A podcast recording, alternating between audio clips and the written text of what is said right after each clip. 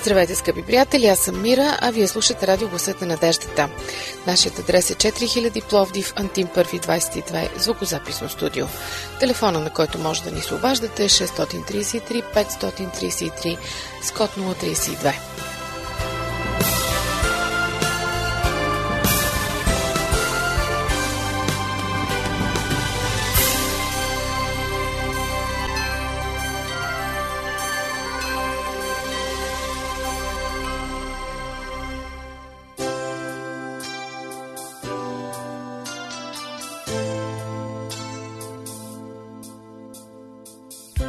Тръгнали сме на някъде. Бавно вървим и мислим. Ще си подадем ли ръка? Ще си помагаме ли? Да посрещаме проблемите заедно. Да се радваме на зората заедно. Да вървим към кръста заедно. Уважаеми слушатели, започва нашето предаване заедно. Останете с нас.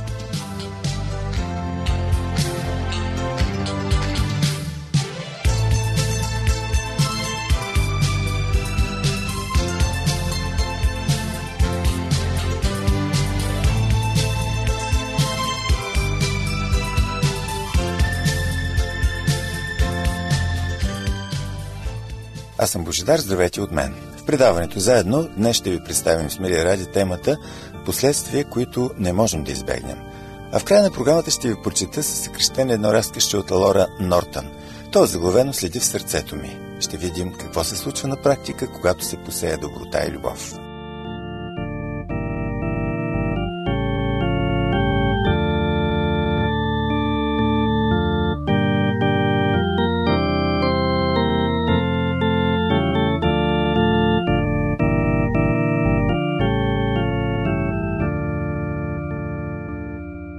Приятели, предполагам, че всеки един човек, когато стане зрял, съжалява за неща, които не е направил или пък е направил в младите си години. Много деца, например, когато поразнат, обвиняват родителите си, че не са били по-настоятелни, по-строги към тях, че не са изисквали повече. Например, едно дете има голям музикален талант, обаче на него му се играе, не му се свири и никой не го кара. Или пък той има талант за езици, или пък трябва да учи езици, но просто не учи. С други думи, какво можем да очакваме, когато на време не вземем мерките, които трябва да вземем? Днес ще разсъждаваме над три стиха от Библията, които много точно говорят за връзката между причината и следствието в живота ни. Спираме се на посланието до Галатяните 6 глава 7 до 9 стихове. Не дайте се лъга. Бог не е за подиграване. Понеже каквото посее човек, това и ще пожене.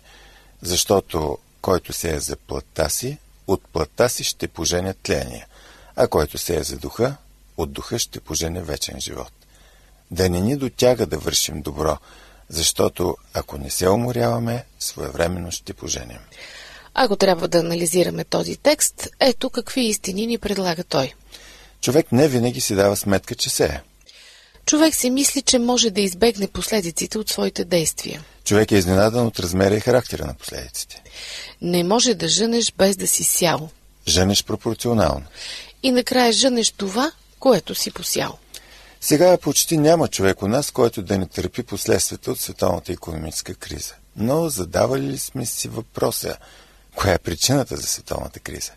Искрата пламна от САЩ. Лесни кредити, изкуствено повишаване на търсенето на имоти, повишаване на цените им, свъхпредлагане. После, после болът се пука. Не може да се закупят всички построени жилища, всичко, което се предлага на пазара. Фалити на фирми, които не си връщат направените инвестиции, невъзможност да се изплащат кредити, фалиране на банки, обедняване, намаляване на потреблението, свиване на пазара и така нататък. Преди години някои водещи финансисти предупреждаваха, че такова нещо ще се случи. Коя е причината, ако се замислим и в България, 20 години след промяната, все още да казваме, че сме в преход и да живеем в мизерия? Причини има. И обикновено ние обвиняваме всички, освен себе си. Но дали всеки от нас е направил най-доброто?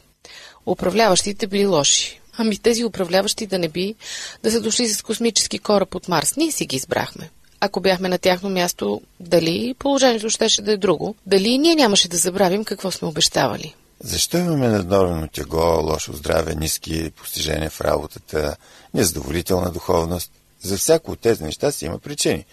Тези неща не се оправят с пожелания.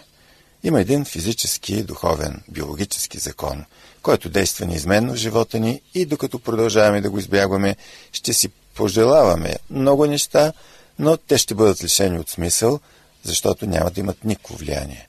Това е законът. Каквото посееш, това и ще поженеш. Ние хората обаче постоянно се опитваме да избягаме от този закон. Искаме да ядем пържени, вредни храни, после се оплакваме, че имаме киселини и ни боли стомаха. И какво правим? Ми измисляме си хапче против киселини. Искаме да не пълнеем, но не искаме да променим стила си на живот. И какво следва? Ами, пием хапчета за обслабване, ходим в клиники за пластична хирургия. Чуда се, ще пораснем ли някога и ще разберем ли, че не можем да избягаме от този закон. Нека да поговорим за съидбата в живота ни. Можем да видим няколко истини за духовната съидба, които откриваме в този текст. Павел предупреждава. Не дейте се лъга. Много лесно човек може да остане излъган относно съидбата. В какъв смисъл излъган? В смисъл, че не винаги си дава сметка, че се е в момента. Случвало ли ви се да видите в парка или пък във вашата собствена градина саморасли плодни дръвчета? Как са поникнали там? Ами, някой си е изял плода, хвърлил е костилката, тя е попаднала в почвата и е поникнало дърво. Но този човек не е разбрал, че засява дърво. Понякога и ние без да знаем, сеем. Просто не си даваме сметка за това. Абсолютно същото е и с духовната си идба. Правим нещо и въобще не съобразяваме, че нашите деца ни гледат и се учат от нас. Говорим разни неща, но не си даваме сметка, че ни слушат. И после се чудим защо те говорят така или пък постъпват така, всъщност като нас. Думите и действията ни всеки ден са семена в хората около нас. Ние може да се чудим понякога защо всички не са приятелски настроени към нашето християнство. Не си даваме сметка обаче, че не сме били достатъчно приятелски настроени към тях. Не сме помогнали, не сме поздравили, не сме се съобразили с някои факти. Понякога наистина съдбата е подвеждаща и защото човек си мисли, че ще избегне последиците от действията си.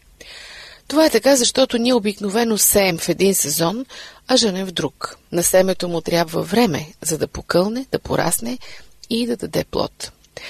През това време, докато не се виждат истинските резултати от сидбата, ние сме спокойни. Просто не мислим за бъдещето. Важно е, че сега в момента всичко е наред. Много млади хора водят такъв живот на самозаблуда. Живеят много нездравословно, докато са млади. Опитват буквално всичко. Цигари, алкохол, наркотици и си мислят, че това няма да им навреди, защото сега не чувстват никакви последици. Чувстват се добре. Но идва време, когато започват да жънат горчиви плодове. Но това не въжи само за младите, уважаеми слушатели. Правим ипотека на жилището и се радваме на многото пари, с които сега разполагаме. Не бързаме да умножаваме парите, да развиваме бизнеса. Има цели пет години, докато изплатим дълга. Нещата обаче започват да ни вървят добре. Казваме си, все някак ще се оправят. Надяваме се да избегнем последиците от неразумния живот, но това е неизбежно. В духовния живот нещата стоят по подобен начин. Ние подхранваме духовна леност, безразличие, не се замисляме какви ще бъдат резултатите по-късно, защото сега всичко си ни е окей. Имаме си църква, имаме си работа, имаме си семейство. В отношенията си като че ли правим същото. Сеем безразличие, егоизъм, пренебрежение, докато в един момент семейството започва да се разпада. И ние се чудим откъде ни е дошло всичко това. Резултатите от идват. Идват по-късно. И ако не си даваме сметка, че ще жънем каквото сме посели, наистина ще се почувстваме излъгани.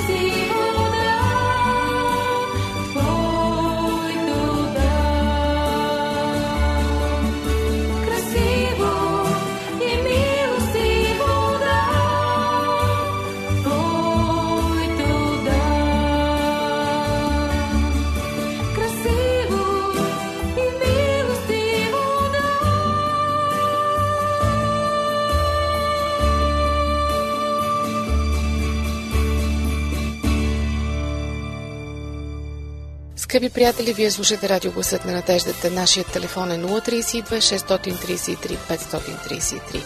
Който желая може да се свърже с нас и във Фейсбук. Там ще ни откриете като Адвентно радио България, изписано на кирилица. Сега темата последствия, които не можем да избегнем, продължава. Днес, уважаеми слушатели, сме свикнали с бързите резултати. Трябва ни хляб, не сядаме да месим. Просто купуваме от магазина. Знаете ли защо хората обичат игри като сделка или не и стани богат? Ми защото те носят бърза печалба. И това е проблем при духовната си идба.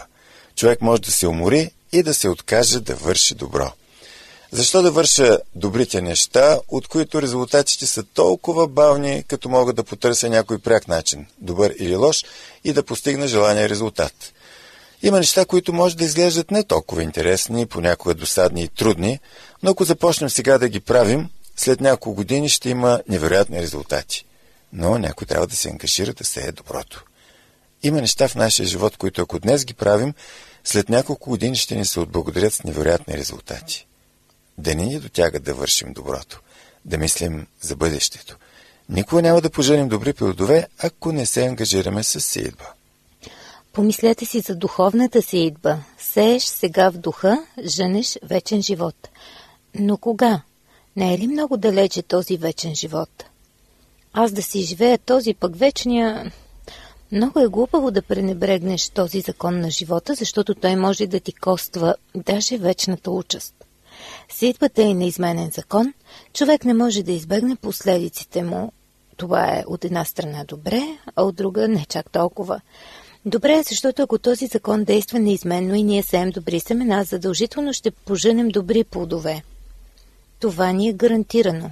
А лошото е, защото ако сеем лоши семена, ще трябва после да берем и лошите плодове. Това също е неизбежно. От друга страна, ако сееш добри семена, можеш да бъдеш сигурен, че ще има резултат. Ето някои от нещата, които са гарантирани при сеидбата. Става въпрос за духовната сеидба. Не може да женеш без да си сял. Не може да очакваш някакви резултати в отношенията ти в семейството, ако не си посял. Не може да женеш любов, ако не си сял любов. Не можеш да женеш грижа, ако не си сял грижа. Не можеш да женеш успехи в живота, ако не си сял старание, постоянство, образование, ако не си отделял време и не си развил уменията си. Не може да очакваме някакви резултати, ако не се ангажираме усилено в сеяне. Ето още един закон при духовната си идба и това е, че жениш в пропорция. Не може да сееш сексия и да очакваш после да поженеш толкова, че да имаш за цяла година – Колкото повече усилия, средства, внимание, присъствие влагаш в тези неща, които правиш, толкова повече резултати ще имаш. При съпрузите как стоят нещата? Еми, колкото повече раздаваме любов и грижа, толкова повече ще получаваме. Също и в бизнеса, в духовните отношения. И трети принцип, познат на всички жени, това, което си посял. Не можеш да поженеш картофи, ако си сял люцерна, да кажем. Не можеш да поженеш щедрост, ако си посял сребролюбие. Не можеш да поженеш верност брак, ако си посял пожелание на чуж партньор. Не можеш да поженеш здраве, ако си сял нездравословен живот. Когато човек прави глупости и после очаква Бог да му оправя живота, това си е подигравка с Бога. Да, Бог ни избавя, помага ни, защото ни обича и се грижи. Той ни спасява не защото сме праведни. Той показва милост не защото я заслужаваме. Но да продължиш да правиш глупости, въпреки че знаеш какви са резултатите, това наистина си е подигравка с Бога. Да, ние трябва да имаме мечти планове, но те сами по себе си не дават плодове. Плодовете идват, когато започнем да действаме реално. По празниците, например, си пожелаваме много неща, но тези пожелания може и да се окажат напълно безсмислени. Едно дете задало гатенка на своя баща. Три жаби стояли на една клонка на едно езеро. Две от тях решили да скочат във водата. Детето попитало, татко, колко жаби останали на клончето? Бащата отговорил, ми една. Не, отговорило момчето. Останали три. Двете само решили да скочат, но нищо не направили. Да, сладко примерче, но то е и сериозно в някакъв смисъл, защото Понякога и ние така решаваме. От понеделник ще се променим, ще започнем да спортуваме, да се храним по-здравословно, ще отидем на заболекар, на лекар, ще започнем да отделяме повече време за семейството, да ходим на разходка в парка, да работим повече или пък по-малко, да се обадим на приятели, Но те си решения какво променят. Просто трябва да започнем да правим нещата. Това може и да е трудно, но означава, че сеем. Да обобщим истините за духовната, за житейската сидба, за която говорихме до сега. Първо тя е подвеждаща. Човек не винаги си дава сметка, че се е. Мисли си, че ще избегне последиците и е очуден от резултата. Второ, тя може да е отекчителна, защото не виждаме веднага резултатите. Трето, тя е неизменен закон. Жънеш само ако си сял в пропорция и това, което си сял. Четвърто, тя е реална. Сеят се реални действия, не желания и намерения. Нека и сега да завършим с едно реално пожелание. Една добра духовна си идва да сеем за нашето здраве, за нашите отношения и личен духовен растеж. Само тогава ще можем своевременно да поженим. Струва си да опитаме, скъпи приятели. Скъпи приятели, тук е Световното адвентно радио Гъсът на надеждата. Вие слушате предаването заедно. Може да ни пишете и на нашия имейл адрес awr.bg.abv.bg и да ни слушате в сайта на Световното адвентно радио awr.org. А сега ще чуете разкащето «Следи в сърцето ми». В един мразовит януарски ден в моя пети клас за умствено изоставащи деца дойде нов ученик, който остави дълбоки следи в сърцето ми. Когато го видях за първи път, Боби въпреки студеното време бе облечен в половер без ръкави с увехтели, умалели дрехи.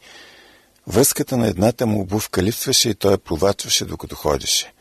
Дори ако носеше прилични дрехи, Боби пак не би изглеждал като нормално дете. Видът му беше немарен, приличаше на подгонено животно. Никога преди не бях виждал и не се надявам да видя отново подобно нещо. Боби не само изглеждаше странно, но и държанието му беше толкова особено, че бях убедена, че мястото му е по-скоро в паралелка за освояване на умения за общуване. Боби използваше една кръгла мивка в коридора за писуар.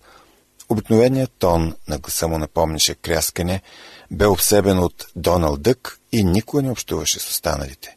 В часовете непрекъснато бърбореше нещо. Веднъж гордо съобщи на всички, че учителят по физическо му казал, че мирише лошо и го накарал да си сложи дезодорант. Не само поведението му бе кошмарно, но и на практика нямаше никакви познания върху учебния материал. Макар и вече 11 годишен, Боби не умееше нито да пише, нито да чете. Не можеше да напише дори буквите от азбуката. Малко бе да се каже, че не подхождаше на останалите ми ученици. Бях сигурна, че мястото на Боби не е в моя клас. Прегледах досието му и бях шокирана, че коефициентът му на интелигентност е нормален. Каква можеше да бъде причината за странното му поведение? Разговарях с училищния психолог, който ми каза, че се е виждал с майката на Боби и е на мнение, че детето е далеч по-нормално от нея. Продължих да се ровя в досието и открих, че през първите три години от живота си Боби е бил даден за отглеждане. После го върнали на майка му и поне веднъж годишно двамата се местили в нов град. Значи така... Интелигентността на Боби беше нормална и въпреки необичайното му държание, щеше да остане в моя клас. Не ми е приятно да си го призная, но цялото ми същество се бунтуваше срещу присъствието му в класа ми. Стаята и без това беше претъпкана, а и вече имах няколко ученика, които изискваха специални грижи. Никой не бях опитвал да преподавам на някого, чието способност е на такова ниско равнище. Беше истинско мъчение дори да му определям домашни. Първите няколко седмици се събуждах с чувство, че стомахът ми е свит на топка и се страхувах да отида на работа. Имаше дни, в които карах към училището с надеждата, че няма да го заваря там. Гордеях се, че съм добра учителка, затова се отвръщавах от себе си, че не го харесвам и не го искам в класа си. Независимо, че ме подлодяваше. Полагах геройски усилия да се отнасям с Боби като всички други. Не позволявах на никого да се заяжда с него в класната стая. Но извън училище учениците го тормозиха. Приличаха на глудница диви животни, които нападат един от своите, само защото е болен или ранен. Около месец, след като бе започнал училище, Боби влезе в класа с разкъсана риза и разкърваен нос. Група мои ученици се бяха нахвърли върху него. Боби седна на чина си, преструвайки се, че нищо не се е случило. Отвори учебника си и се опита да чете, докато кръвта се смесваше с сълзите му и капеше по страниците. Разерена, изпратих Боби при сестрата и прочетох едно конско на учениците, които го бяха наранили. Казах им, че би трябвало да се застремят от себе си, за не го харесват само защото е различен. На висок глас ги убеждавах, че странното му държание е само още една причина да се отнасят приятелски с него. По някое време Докато държах тази разпалена реч, се вслушах в собствените си думи и твърдо реших да променя и моето отношение към Боби. Тази случка ми отвори очите. Най-после съзрях за странното му поведение. Едно малко момче, което отчаяно се нуждаеше от нечи и грижи. Разбрах, че пробният камък за един учител е не само да преподава знания, но и да откликва на нуждите на учениците. Боби имаше необикновени потребности и аз трябваше да им отговоря. Започнах да купувам дрехи на Боби от армията на спасението. Знаех, че учениците му се подиграват, задето има само три риси. Гриживо подбирах облекла, които хем са запазени, хем не са демоде. Той беше очарован от дрехите и те невероятно подобриха самочувствието му. Придружавах Боби до класната стая винаги, когато се тревожеше, че може да го бият. Прекарвах с него извънредно време, преди училище, помагайки му да си подготвя домашните. Бях удивен от промяната, която настъпи у него в резултат на новите дрехи и специалното внимание. Той изпълзял черупката си и аз открих, че наистина е мило дете. Поведението му се поправи и той дори започна да осъществява с мен кратък контакт с очи. Вече не се страхувах да ходя на работа. Всъщност, всяка сутрин очаквах с нетърпение да го видя как се задава по коридора. Безпокоях се, когато отсъстваше. Забелязах, че що моето отношение към него се промени, се променя и това на учениците му. Те престанаха да го дразнат и го приеха като член на колектива. Един ден Боби ми представи бележка, в която пишеше, че след два дни се мести. Бях разстроена. Не бях успяла да му купя всички дрехи, които исках. През почивката отидох в един магазин и му купих пълен комплект. Дадох му ги и му казах, че това е подарък за довиждане. Когато видя етикетите с цените, той каза, не помня до сега да съм обличал чисто нови дрехи. Някои от учениците ми разбраха, че Боби ще се мести и след часовете ме попитаха дали могат на другия ден да му организират пощално парти. Разбира се, отговърнах аз, но си помислих. Те не помнят какво съм им дал за домашно. Няма начин да организират парти за един ден. За моя изненада обаче успяха. На следващата сутрин донесоха торта, знаменца, балони и подаръци за Боби. Мъчителите му се бяха превърнали в негови приятели. Когато си тръгна същия този ден, Боби ме попита дали може да ми пише. Излезе от стаята с адреса ми в джоба, оставяйки дълбоки следи сърцето ми завинаги. Уважаеми слушатели, вие бяхте с радио на надеждата. Припомням ви нашия адрес. Пловдив 4000 Антим 1 22 звукозаписно студио. Предаването заедно можете да слушате отново следващия вторник по същото време на същата частота. До чуване!